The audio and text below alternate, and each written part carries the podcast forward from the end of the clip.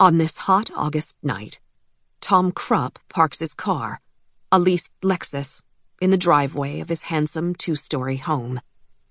The house, complete with a two-car garage, is set behind a generous lawn and framed with beautiful old trees. To the right of the driveway, a flagstone path crosses in front of the porch, with steps leading up to a solid wooden door in the middle of the house. To the right of the front door is a large picture window the width of the living room. The house sits on a gently curving street that ends in a cul-de-sac. The surrounding houses are all equally attractive and well-maintained, and relatively similar. People who live here are successful and settled. Everyone's a little bit smug. This quiet, prosperous suburb in upstate New York, populated with mostly professional couples and their families, seems oblivious to the problems of the small city that surrounds it, oblivious to the problems of the larger world, as if the American dream has continued to live on here, smooth and unruffled. But the untroubled setting does not match Tom's current state of mind. He cuts the lights and the engine and sits uneasily for a moment in the dark, despising himself. Then, with a start, he notices that his wife's car is not in its usual place in the driveway. He automatically checks his watch, nine twenty. He wonders if he's forgotten something. Was she going out? He can't remember her mentioning anything, but he's been so busy lately. Maybe she just went out to run an errand, and will be back any minute. She's left the lights on. They give the house a welcoming glow. He gets out of the car into the summer night. It smells of freshly mown grass, swallowing his disappointment. He wanted, rather fervently, to see his wife. He stands for a moment, his hand on the roof of the car, and looks across the street. Then he grabs his briefcase and suit jacket from the passenger seat and tiredly closes the car door. He walks along the path, up the front steps, and opens the door. Something is wrong. He holds his breath.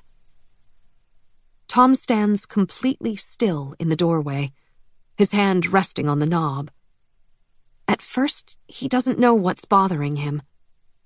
Then he realizes what it is. The door wasn't locked. That in itself isn't unusual. Most nights he comes home and opens the door and walks right in, because most nights Karen's home, waiting for him. But she's gone out with her car and forgotten to lock the door. That's very odd for his wife, who's a stickler about locking the doors.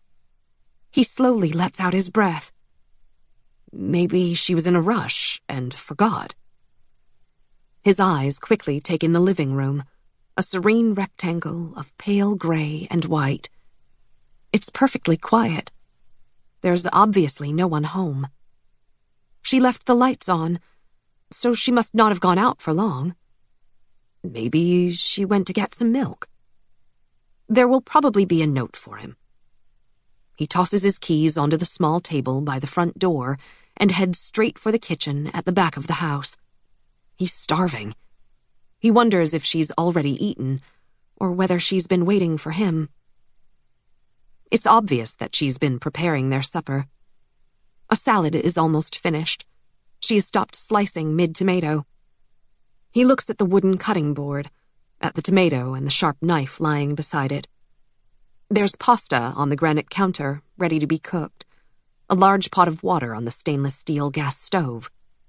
The stove is off and the water in the pot is cold. He dips a finger in to check.